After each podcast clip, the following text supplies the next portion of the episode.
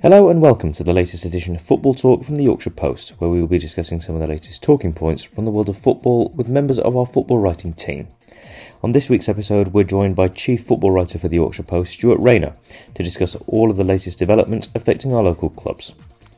Don't forget you can keep up to date with all the football news across Yorkshire and beyond by logging on to our website at www.yorkshirepost.co.uk forward slash sport, as well as checking out our various Twitter feeds, the main one being at YP Sport. If you search for Yorkshire Post Sport, Yorkshire Post Football, or even Sheffield Sport on Facebook, you can find us there as well. If you have any questions for our writers, you can get in touch using those various Twitter or Facebook pages, or email us directly with the subject matter as Football Talk Podcast at yp.sport at jpimedia.co.uk. YorkshirePost.co.uk. As mentioned earlier in the intro, this week we're joined by Chief Football Writer for the Yorkshire Post, Stuart Rayner. Good morning, Stuart. Good morning, Mark. Good morning. Um, so this week we'll be looking at the January, January transfer window, uh, the ins, the outs, and what it could mean for our local teams. Um, we'll start this week actually in uh, in League Two uh, and uh, Bradford City. Uh, a number of loan signings, including Dion Pereira from Luton, uh, but have come in for for Bradford. but given their home defeat to Crawley Town and a scrappy one-all draw at Leyton Orient. Is this going to be enough uh, for a realistic push for the playoffs? Well, they've left themselves a lot to do um, with their with their first half of the season, and, and, it's pretty clear that the fans are losing a bit of patience with uh, with Derek Adams. Um, so, yeah, I mean, the the pressure is is certainly on, as it you know usually is for for clubs of uh, clubs of, of Bradford size in League Two. Obviously, there aren't any others at the moment. But um, yeah, you know, at least at least he can say, you know, with the with the changes that he's made, that you know he's put he's Derek Adams has put his imprint on on this team, so he'll he'll stand and fall by his own decisions. I mean, I was I must admit I was a bit surprised by um, by Niall Canavan. Uh, leaving the club on uh, on deadline day evening. Didn't really see that one coming, and uh, and and no uh, no defensive player into into replace him. He's obviously um, he's obviously shuffled the pack with regards to goalkeepers, mm. and um, you know, and he, he's he's certainly um, he certainly brought in lots of the lots of the attacking players he, he wants. I mean, one of the one of the sort of problems that that um, that Bradford sort of constantly have at the, at the moment is that just from window to window, it just feels like there's there's a, a big overhaul of the club. You know, we, we, we see lots of signings in, in, in most of the windows, and, and often, you know, we're seeing changes of manager too. You know, they really need to get to the stage where where they get a bit of stability. But obviously, um, Adams didn't feel he had the squad to to do what he wanted, i.e., get promotion, and, and you know the league table back that up. Um, it's you know it's it's just down to him now. I say that there's, there's, there's no excuses really. Yeah. He's uh, he's brought in what I think it was eight eight players, wasn't it? Mm-hmm. Um, he, he's, he's put his stamp all over it. Um, yeah, I'm, I'm, not I'm not convinced they can they can do it from here, but um, if they if they can't, then you know a manager with a, a track record of winning promotions, you know, can't complain about uh, a lack of backing from the board. That's for sure. No, I, I mean, I, I, totally get where you, uh, where you're coming from, Stuart, because, um, like you said, he's got about he's brought in about eight different players. Okay, the majority of them have been on loan, um, which I don't know whether that shows the the sort of intent that Bradford and Derek Adams have got. But like you said, he, by bringing in all those players, he can't complain um, that, or he can't say that he hasn't been given the full backing of the um, uh, of the board.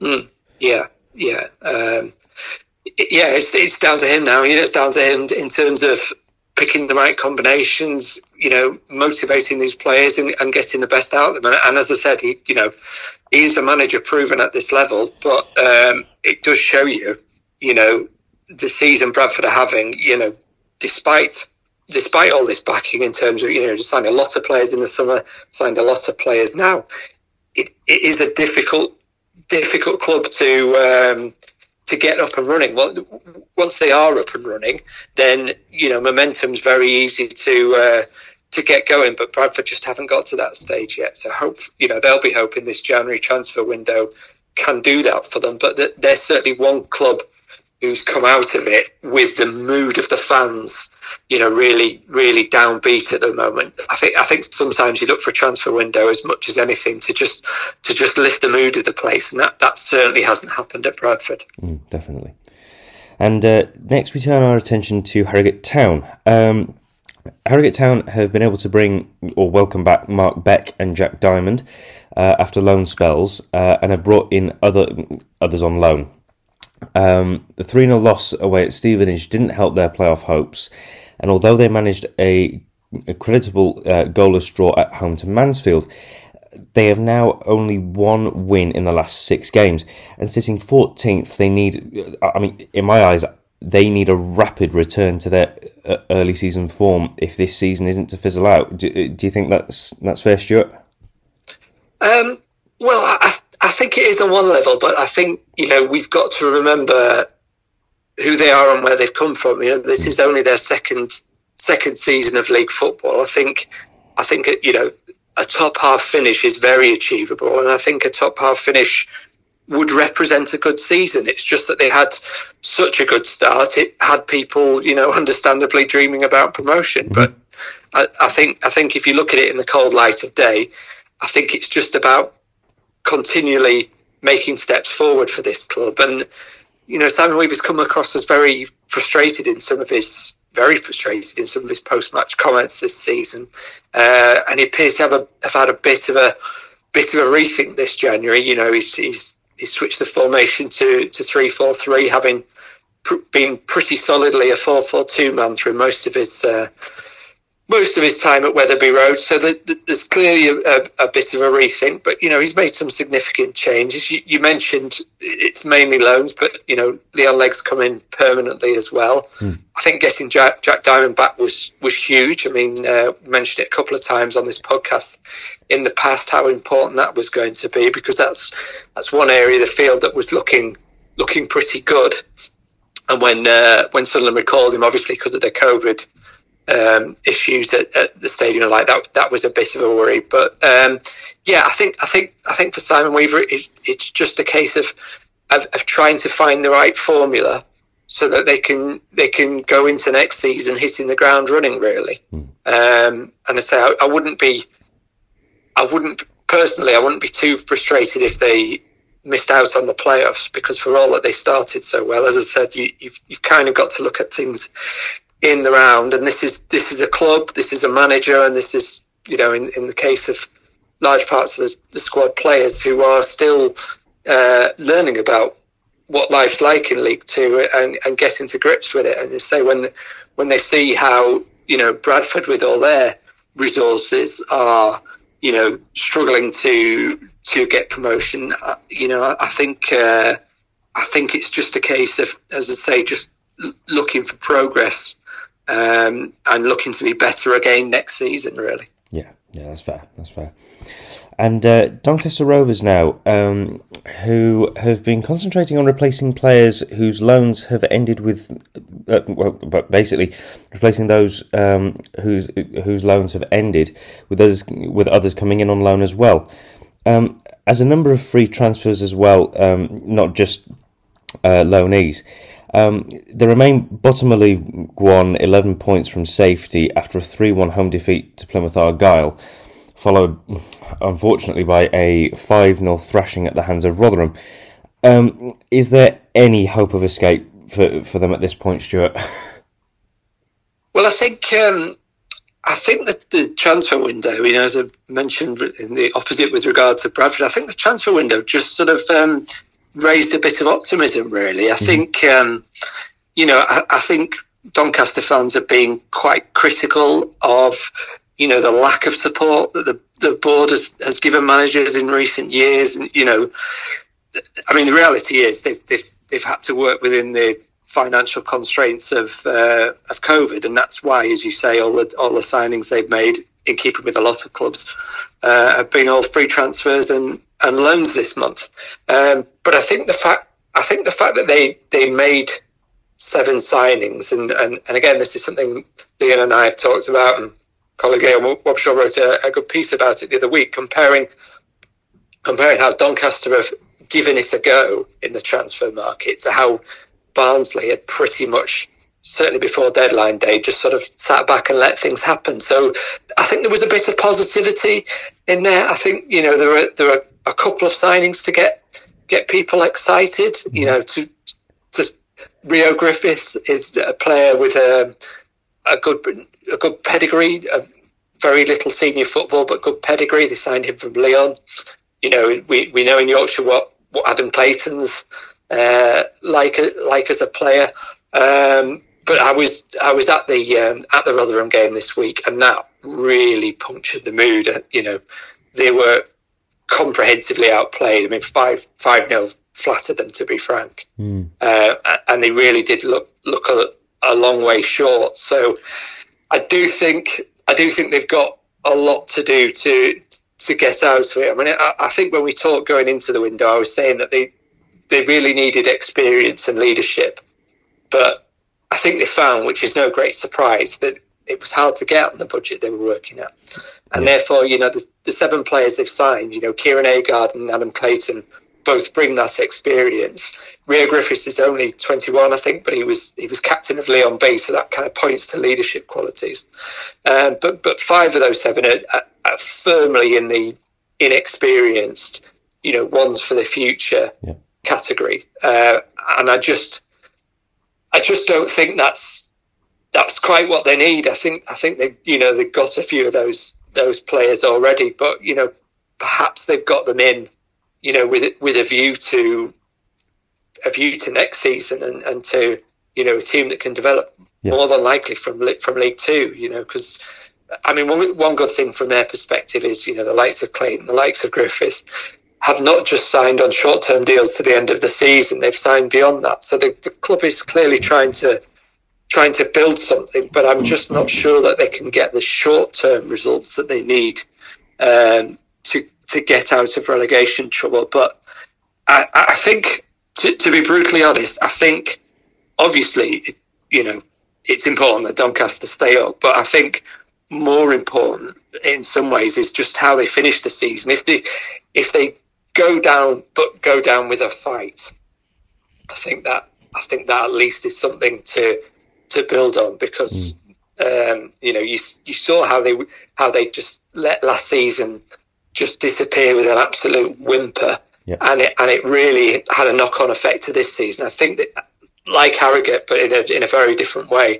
I think I think it's almost about teeing up next season and and hopefully you know that that can be in League One, but more likely that's going to be in League Two. I think. Yeah, I mean, I, I can see where you're coming from because it's it's sort of that hangover effect that they really need to avoid um, mm, next exactly. season um, if they do go down because uh, to to start a, a season on in a bad mood can very easily set the tone for the, for the rest of the season, which at this stage the the Doncaster Rovers faithful just really don't need. Well, it just means again, you know, as, as I said with Bradford, it, it just means they'll be ripping it up and starting again, and that's that's really what you want to get away from. But of course, you can't get into that stable position until you've got something to work with in the first place. It's not very well well a good saying, you know, don't sack managers, don't change the team. But that's it's not a very good idea if you've not got a good team or you've not got a good manager. You've got to get to that that, that base camp in the in the first place. And I think that's I think that's the that's the thing for Doncaster now. Mm, definitely. And uh, turning to Rotherham now, um, who have recently well they, they released Curtis Tilt and Kieran Sadlier and brought in uh, Jordi Osei Tutu from Arsenal on loan. Um, and after successive away wins, Rotherham find themselves three points clear at the top of League One, uh, albeit having played two games more than nearest rivals Wigan. Um, things are looking good for Paul Warne's team, uh, wouldn't you say? Absolutely. Well, I mean, you know, they have got those foundations we're talking about, and and that's a great luxury to have in a transfer window because it means you don't have to do very much. You know, the the the, the biggest thing for Paul Warne really was was just keeping that squad together, and you know, he's just made made little little tweaks. Obviously, Curtis Tilt went out, but he'd been on loan in the first part of the season. Kieran Sadlier went out, but he hadn't played a great deal, so it wasn't a massive chunk out of the team. I think I think the, the big thing going forward will be uh, whether they well, regret's not the word because they didn't have the option, but whether they whether they look back and, and wish that Freddie Ladapo had moved on, or whether whether he now really knuckles down and uh, you know and has a good second half of the season because put in a transfer request early in the window, and you know that sort of thing can just sully slightly the dressing room mood. So, you know, we hope that's not the case. Obviously, he, he knows he's at Rotherham from now until the end of the season. It's in everyone's best interest that he gets his head down mm. and just um, produces the the best he can to, you know, quite quite probably get himself a move in the in the summer. Mm. Um, and yeah, it's important he just he just buys back into the, into that mentality. But yeah, in terms of I'll say 2 2. I mean, Paul Warne was talking after the Doncaster game about how he just wanted the option to rest uh, Chio Ogbene, who's been an outstanding player for Rotherham uh, this season, just a, a, little bit more often. Talks about the, the pace he brings to the side. Said he was quicker than Ogbene, which is a pretty uh, pretty impressive thing to say about anybody. And uh, you know, having him having brought in uh, Georgie Kelly as well, he's got an extra extra option up front. So yeah, I think I think a, a, a good transfer window for Rotherham. There, there are some clubs for whom you can say not doing very much represents a good window, and and and this year um, that's the case for Rotherham. Mm. Yeah, you're right. And um, next we have Sheffield Wednesday. Um, the Owls have focused on bringing in uh, loanies as well um, until the end of the season, with three players being brought to, to Hillsborough. Uh, following good wins against Ipswich and Morecambe, they sit four points outside the playoffs. Um, in spite of Darren Moore testing positive uh, again for COVID, unfortunately, um, has he been able to turn things around at the club? Well, I suppose uh, first thing, just say um, get well soon to Darren because mm. he had a horrible, horrible bout of uh, of COVID last season by all accounts, and certainly uh, certainly upsetting to see he's caught it again. So yeah, hopefully, uh, hopefully this time it's uh, it's a much uh, much gentler bout, and we and we see him back again soon. But yeah, in terms in terms of the health of his squad, um, I mean, possi- possibly being left a little bit light in midfield by. Um, circumstances as much as anything. They obviously lost Dennis Adeniran to injury late in the window, and then very late on deadline day, uh, Middlesbrough recalled um, Lewis Wing and um, and sent him out out permanently to Wycombe Wanderers. So that just has left them a little bit a little bit light in midfield. You know, it obviously happened happened too late to to get a replacement in. Although you know we sort of had suspicions during the day that he might be going elsewhere, but I guess that's the issue. I mean, you know, you mentioned a few times already about how how dependent clubs have been on loans, and that's that's kind of the reality of life at the moment for for football league clubs, particularly in a in a pandemic. But you know, the, the the flip side of it is when you when you are borrowing other people's players, you don't have so much say about what happens to them, and that that's certainly bitten Wednesday in this window. Not just with Lewis Wing, but with Theo Corbeanu being taken away from them and, and, and sent to a to a rival in Milton Keynes Dons. Um, yeah, I mean, brought in Harlee Dean and he, he got injured uh, within uh, within within eight minutes, I think it was, of his uh, of the game in midweek. Brought in Tyreece John-Jules, who is a player who did well for um, for Moore at Doncaster, but he's not really he's not really an out and out number nine. There's there's not many of them coming through the modern academies, and he's, he's kind of he's kind of somewhere between a nine and a ten. I feel like had they been able to get a, a proper nine in the way that you know Lewis Gregory is, I, th- I think that would have been a, a big help and taken a bit of the um, a bit of the strain off him. But I suppose after they made, I think it was 14 signings, wasn't there? it in the in the summer, there was always going to be a limit to what they could what they could do this year. I mean, let, us not forget they're in League One because they've spent too much in the past. That's the that's the, that's the reality of it. Um, so I guess it's just a case of, of getting the most out of what they have, and I think it's going to be touch and go for them as to whether they whether they make the playoffs or, or not. But mm. I, I, think a lot of it's going to come down to uh, to Darren Moore just coaching the most out of out of what he's got now. Yeah, definitely. Uh, next, we head to the Championship and Barnsley. Um, with their fate pretty much sealed, uh, the Tykes uh, were able to bring in two loan signings uh, on deadline day, um, but they've also seen three players exit the club. And with another defeat at this time at the hands of Bournemouth, w- would you say that they've pretty much thrown in the towel, Stuart?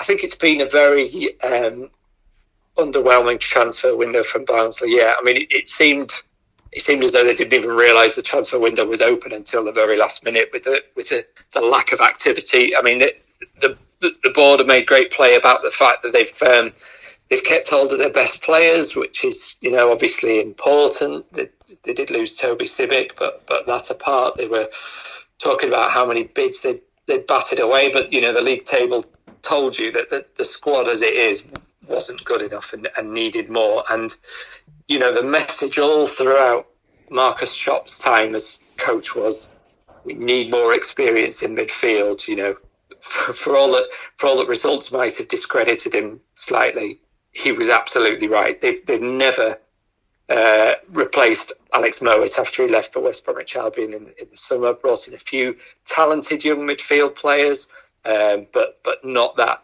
not that experience, that leadership I was talking about with regards to Doncaster Rovers.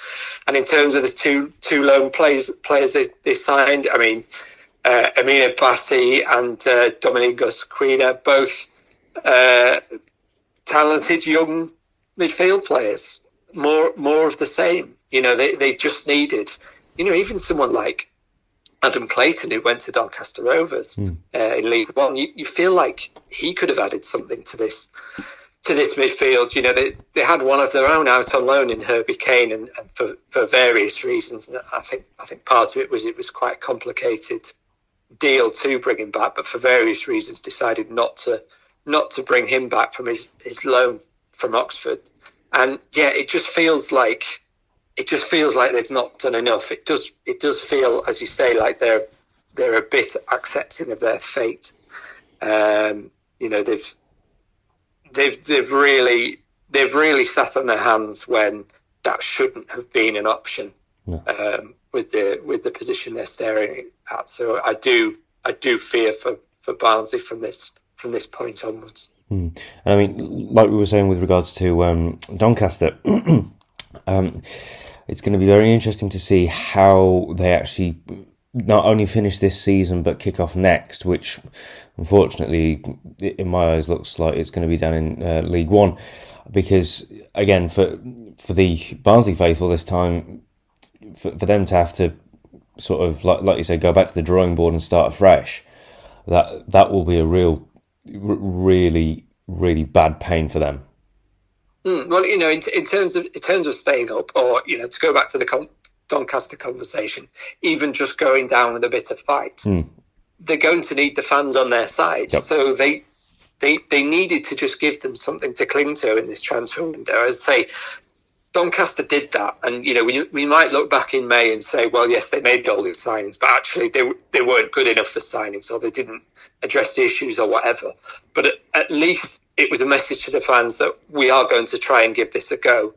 Barnsley haven't even done that, so it's going to be really it's going to be really difficult. We you know we, it's been fractious at Oakwell in in recent months, and understandably so. You know they're very unhappy with the ownership you know, we've seen we've seen issues in the in the crowd with the stewards the other week. We've seen we even saw a fallout with Cauley Woodrow earlier in the season. Um, they really they really need to get them on side, and and it's not going to come through the transfer market now. So I suppose the only way it's going to come is by those players really showing some fight and showing that they, you know, they they, they really want to want to play for the shirt, but at the moment they're just heading out that division with a with a real whimper, and it's it's quite depressing to see. Mm, definitely. And um, next, we turn to Huddersfield Town. Um, the Terriers have loaned um, a number of players out and brought in uh, the unattached Jamal Blackman. Uh, and following a one-all draw at home to Stoke City, um, are sitting just outside the playoff places. Have they done enough uh, to make a difference um, and to basically complete that push for for promotion? Um, well, for for playoffs and possibly uh, promotion this season, Stuart. I think they've had a very good transfer window. Actually, I think um, I think if we were talking, you know, a day before the deadline, we might be a bit I'm not sure, but they they they were in that Rotherham position where they'd essentially got a good foundation. Okay, there were there were plenty of areas you could improve, obviously, um, but they were sort of working within financial reality. So it was a, a case of of whether anything came up. And on transfer deadline day, two things came up. Um, they were able to re-sign Carel Eiting, who was outstanding in the first half of his uh, loan season last season before uh, knee surgery caught up with him, and Tino Anjorin, who's um, you know a highly rated uh, Chelsea attacking midfield player, and you know if, if the impact Levi Colwill has made Huddersfield's uh, this season is anything to go by, then then that's one to get excited about.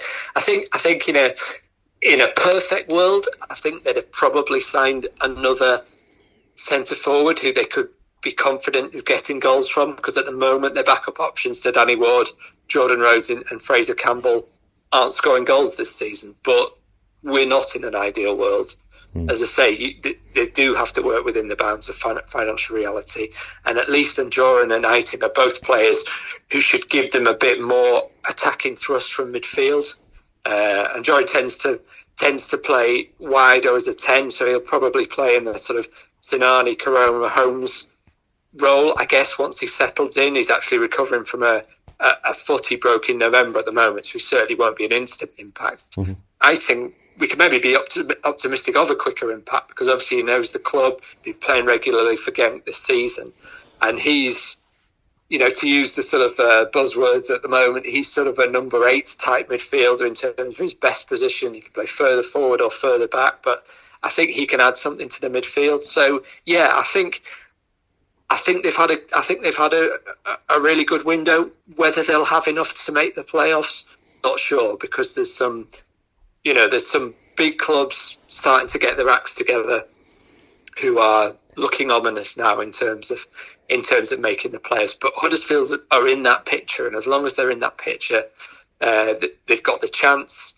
Uh, like I said with Harrogate, I think I think when you look at the last what four seasons have been relegation battles of one type or another, I think a top half finish for Huddersfield is a good season. Mm. I think come May we will be saying they've had a good season. There's a chance we might be saying they've had a very good season. Yeah, yeah.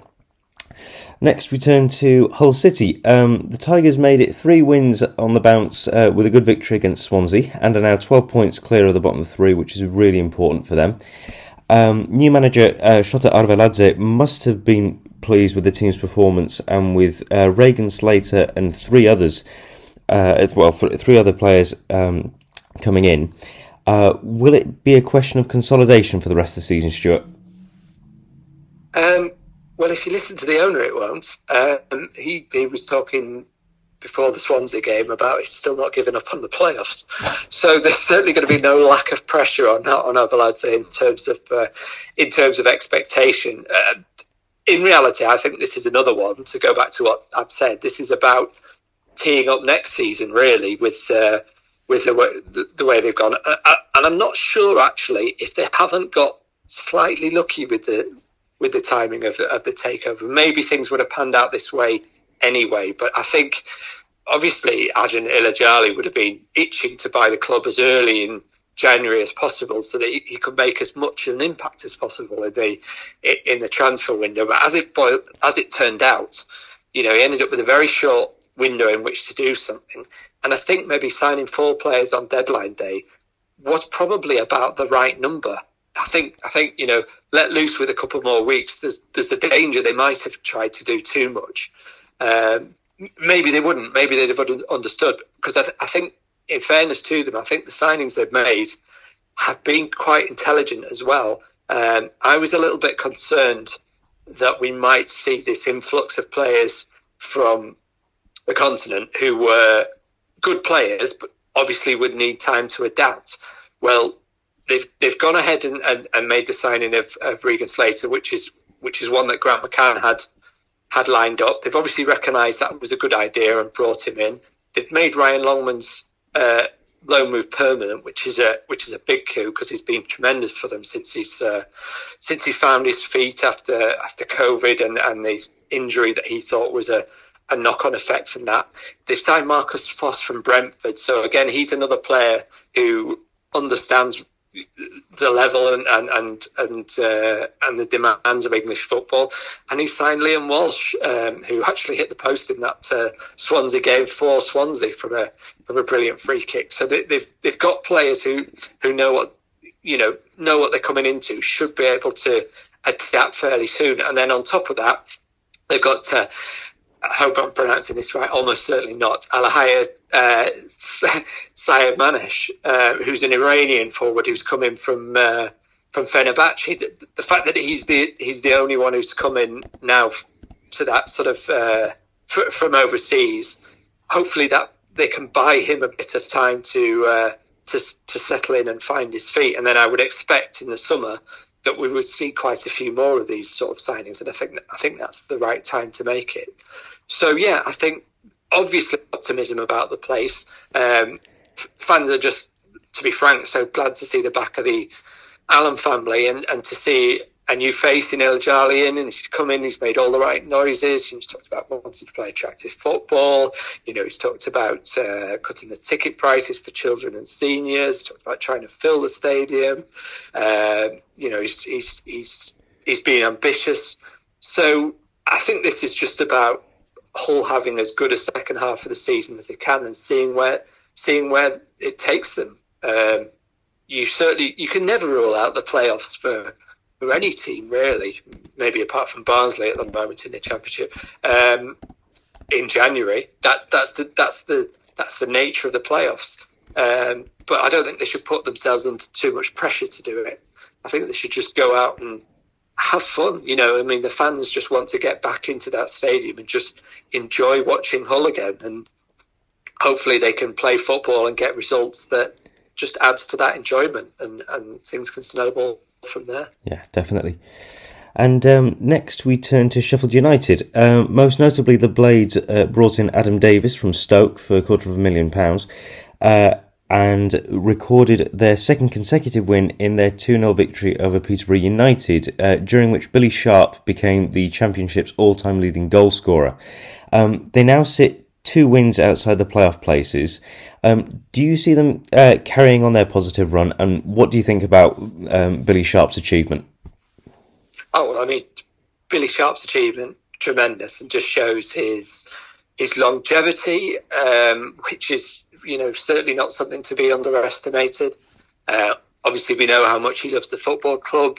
He's, he's kind of one of those players who you, you of feel from time to time managers sort of uh, look to move on from just because of the numbers on his birth certificate as much as anything, I suppose, and then end up realizing that actually he's absolutely essential to them, and and and, he's you know he certainly is. Um, he's a he's a, he's a, a, big part of, of that football club and will go down as a big part of its history. And it's, it's good that he's got that got that record to back it up. And I'm, I'm sure there'll be there'll be others to come before he retires. Um, in terms in terms of the transfer window, I think they were another club that didn't need too much to do too much, but I do think that they needed to do little bits. I think I think on paper, I think the players were good enough and experienced enough at championship level to get them back up. It was just that the squad was a little bit unbalanced and just, in my mind, just needed a bit of refreshing. Mm-hmm. Uh, you know, after the sort of um, hangover of, of, relegation last season. So I think they've struck a good balance in, in that respect. You know, to, to get Adam Davies in and to, uh, you know, they've, they've let two two goalkeepers go, Robin Olsen and Michael Verrips. I think that sort of made a bit of financial sense. I say, as, as mentioned earlier, financial reality's got to come into it too, and the board was clearly looking to to bring a bit of money in. Um, so I, think, I, think, they've done well in that respect. I'm pleased that they brought Daniel Jebbison back. and that's allowed them to to move on. You know, a couple more strikers on loan. Ollie Burke has gone out. Lys Mousset has gone out, and that's that's probably going to be the last we see of him playing for Sheffield United. Uh, Guedera has been been moved on after he was essentially a, a Slavisa Jokanovic signing. Once Jokanovic went, his his days were always numbered. Um, and Charlie Goode coming in just gives them a little bit more uh, defensive strength because say they were they were heavily weighted at the, at the, top end of the field. So hopefully they've got a good balance now. Um, it felt like obviously all the postponements of December, which were not not their fault. I mean, not anyone's fault. We're talking about we're talking about COVID here, but you know, most of most of the call-offs came from the opposition end. Uh, it felt like that took a bit of momentum out of their season, but um, you know the congested fixture list we're going to have between now and the end of the season, there is opportunity to get that momentum back up to do what you know Middlesbrough, for example, um, have been uh, have been doing since Chris Wilder got in. Uh, yeah, it's all to play for for them, really. Mm, definitely. And uh, speaking of Chris Wilder, um, we turn now to Middlesbrough. Um, as well as bringing in players for undisclosed fees, um, Borough have brought in Folarin uh, Balogun from uh, from Arsenal on loan. Um, with a good home win against Coventry, they now sit in the playoff positions. Um, will Chris Wilder be feeling confident about the, um, the final half of the season, Stuart? I, I'm, I'm sure he will. Yeah, yeah. I mean, he's he's he's been backed. Um, Neil Warnock, when he left, said the, the, next manager would be backed, and, and he has been backed. We, you know, we, we know what a good chairman Steve Gibson is, and, and when he sort of senses an opportunity, he'll always he'll always get behind his, his manager in the transfer market. I think he'd be be pleased with the business he's done, and he's obviously building from a position of strength because the team had, had got uh, a momentum and a winning mentality, you know, before before the transfer window opened, um, he's been able to move out a few, which you know is important as well. Uh, you know, you, you you always have to do that, not just for not just for financial reasons, but just for the, the sort of balance of the squad in terms of uh, in terms of spirit and morale. You don't you don't want too many players kicking around knowing they're not going to be going to be playing football. And yeah, I think I think it's all positive for Middlesbrough. I think. Uh, I think you know they've put themselves right in the playoff picture, and you know from here you would think they've got a very good chance of uh, of, of going up through the playoffs. Hmm. And uh, finally, we head to the Premier League uh, with Leeds United. Um, in spite of quite a lot of talk, uh, there's been very little activity from the Whites this window. Um, given the state of their injury list, have fans got a right to feel somewhat concerned, or sh- should the um, belief in Bielsa, uh, Victor Orta, and Andrea Radrizzani uh, stay strong, Stuart? Well, I guess I guess that's the question. I mean, you, you've you've very well put put both both sides of the argument.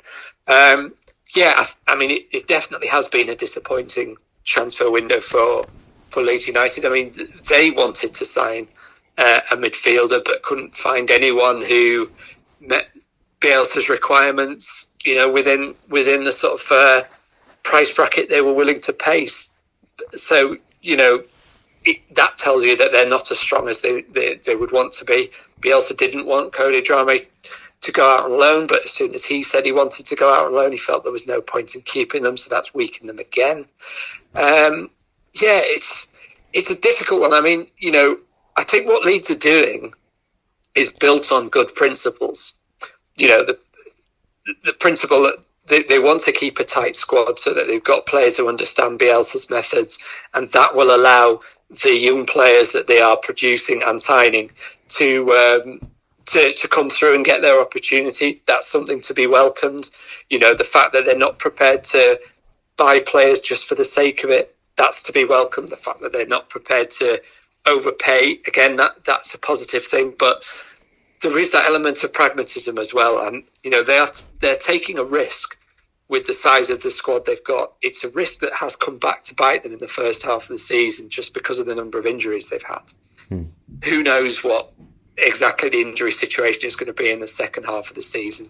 They they got lucky with it last season. They got lucky with it the season before. So it can work, and that's the, you know when you say about having faith in the methods, that that's the reason to to have faith in the methods. But you know the, the the pessimist in people, the pessimist in me, will look at it and say, well, you know, if you got lucky twice, you're pushing your luck, trying trying it a third time, sort of thing. So it's it's a very it's a very delicate position they're in. I mean, fortunately, they've they've got a bit of a cushion to the relegation zone now.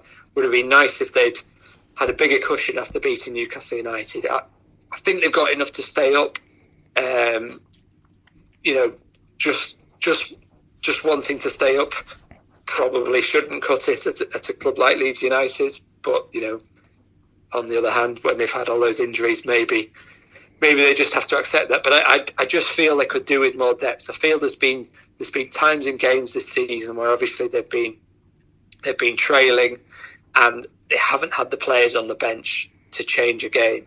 You know, they've got they've had players on the bench who two or three years time might be able to change a Premier League game, um, but not right now. And I, I think I think those principles Leeds are working to are a lot easier if you're Manchester City. You've also got a small squad and who also, you know, don't go signing players if mm-hmm. uh, if they don't need them or if they if in the case of Harry Kane they, they, they cost too much. But it's a lot easier to do that when when you're top of the league than when you're in a relegation battle. So I think. I think they need to. I think they need to address this in the summer. I think they need to sort of make up for some of the signings that they perhaps should have made in this window and others. Um, but yeah, hopefully, hopefully they'll be doing that. I think they will be doing that from from the Premier League, and, and that's the main thing. And you know, the, the good thing about this policy is those those young players are going to get minutes. It is going to accelerate their um, their development. And as I say, a few years down the line, they should have an awful lot of good players to choose from because you know the likes of Joe Gelhardt and Sam Greenwood and and Leo Hjelde and Charlie Cresswell and Cody Drameh if he comes back and, and you know is is reintegrated. All all or at least most of these players should turn into into good players for the future, but it's balanced right with the present, I think. YorkshirePost.co.uk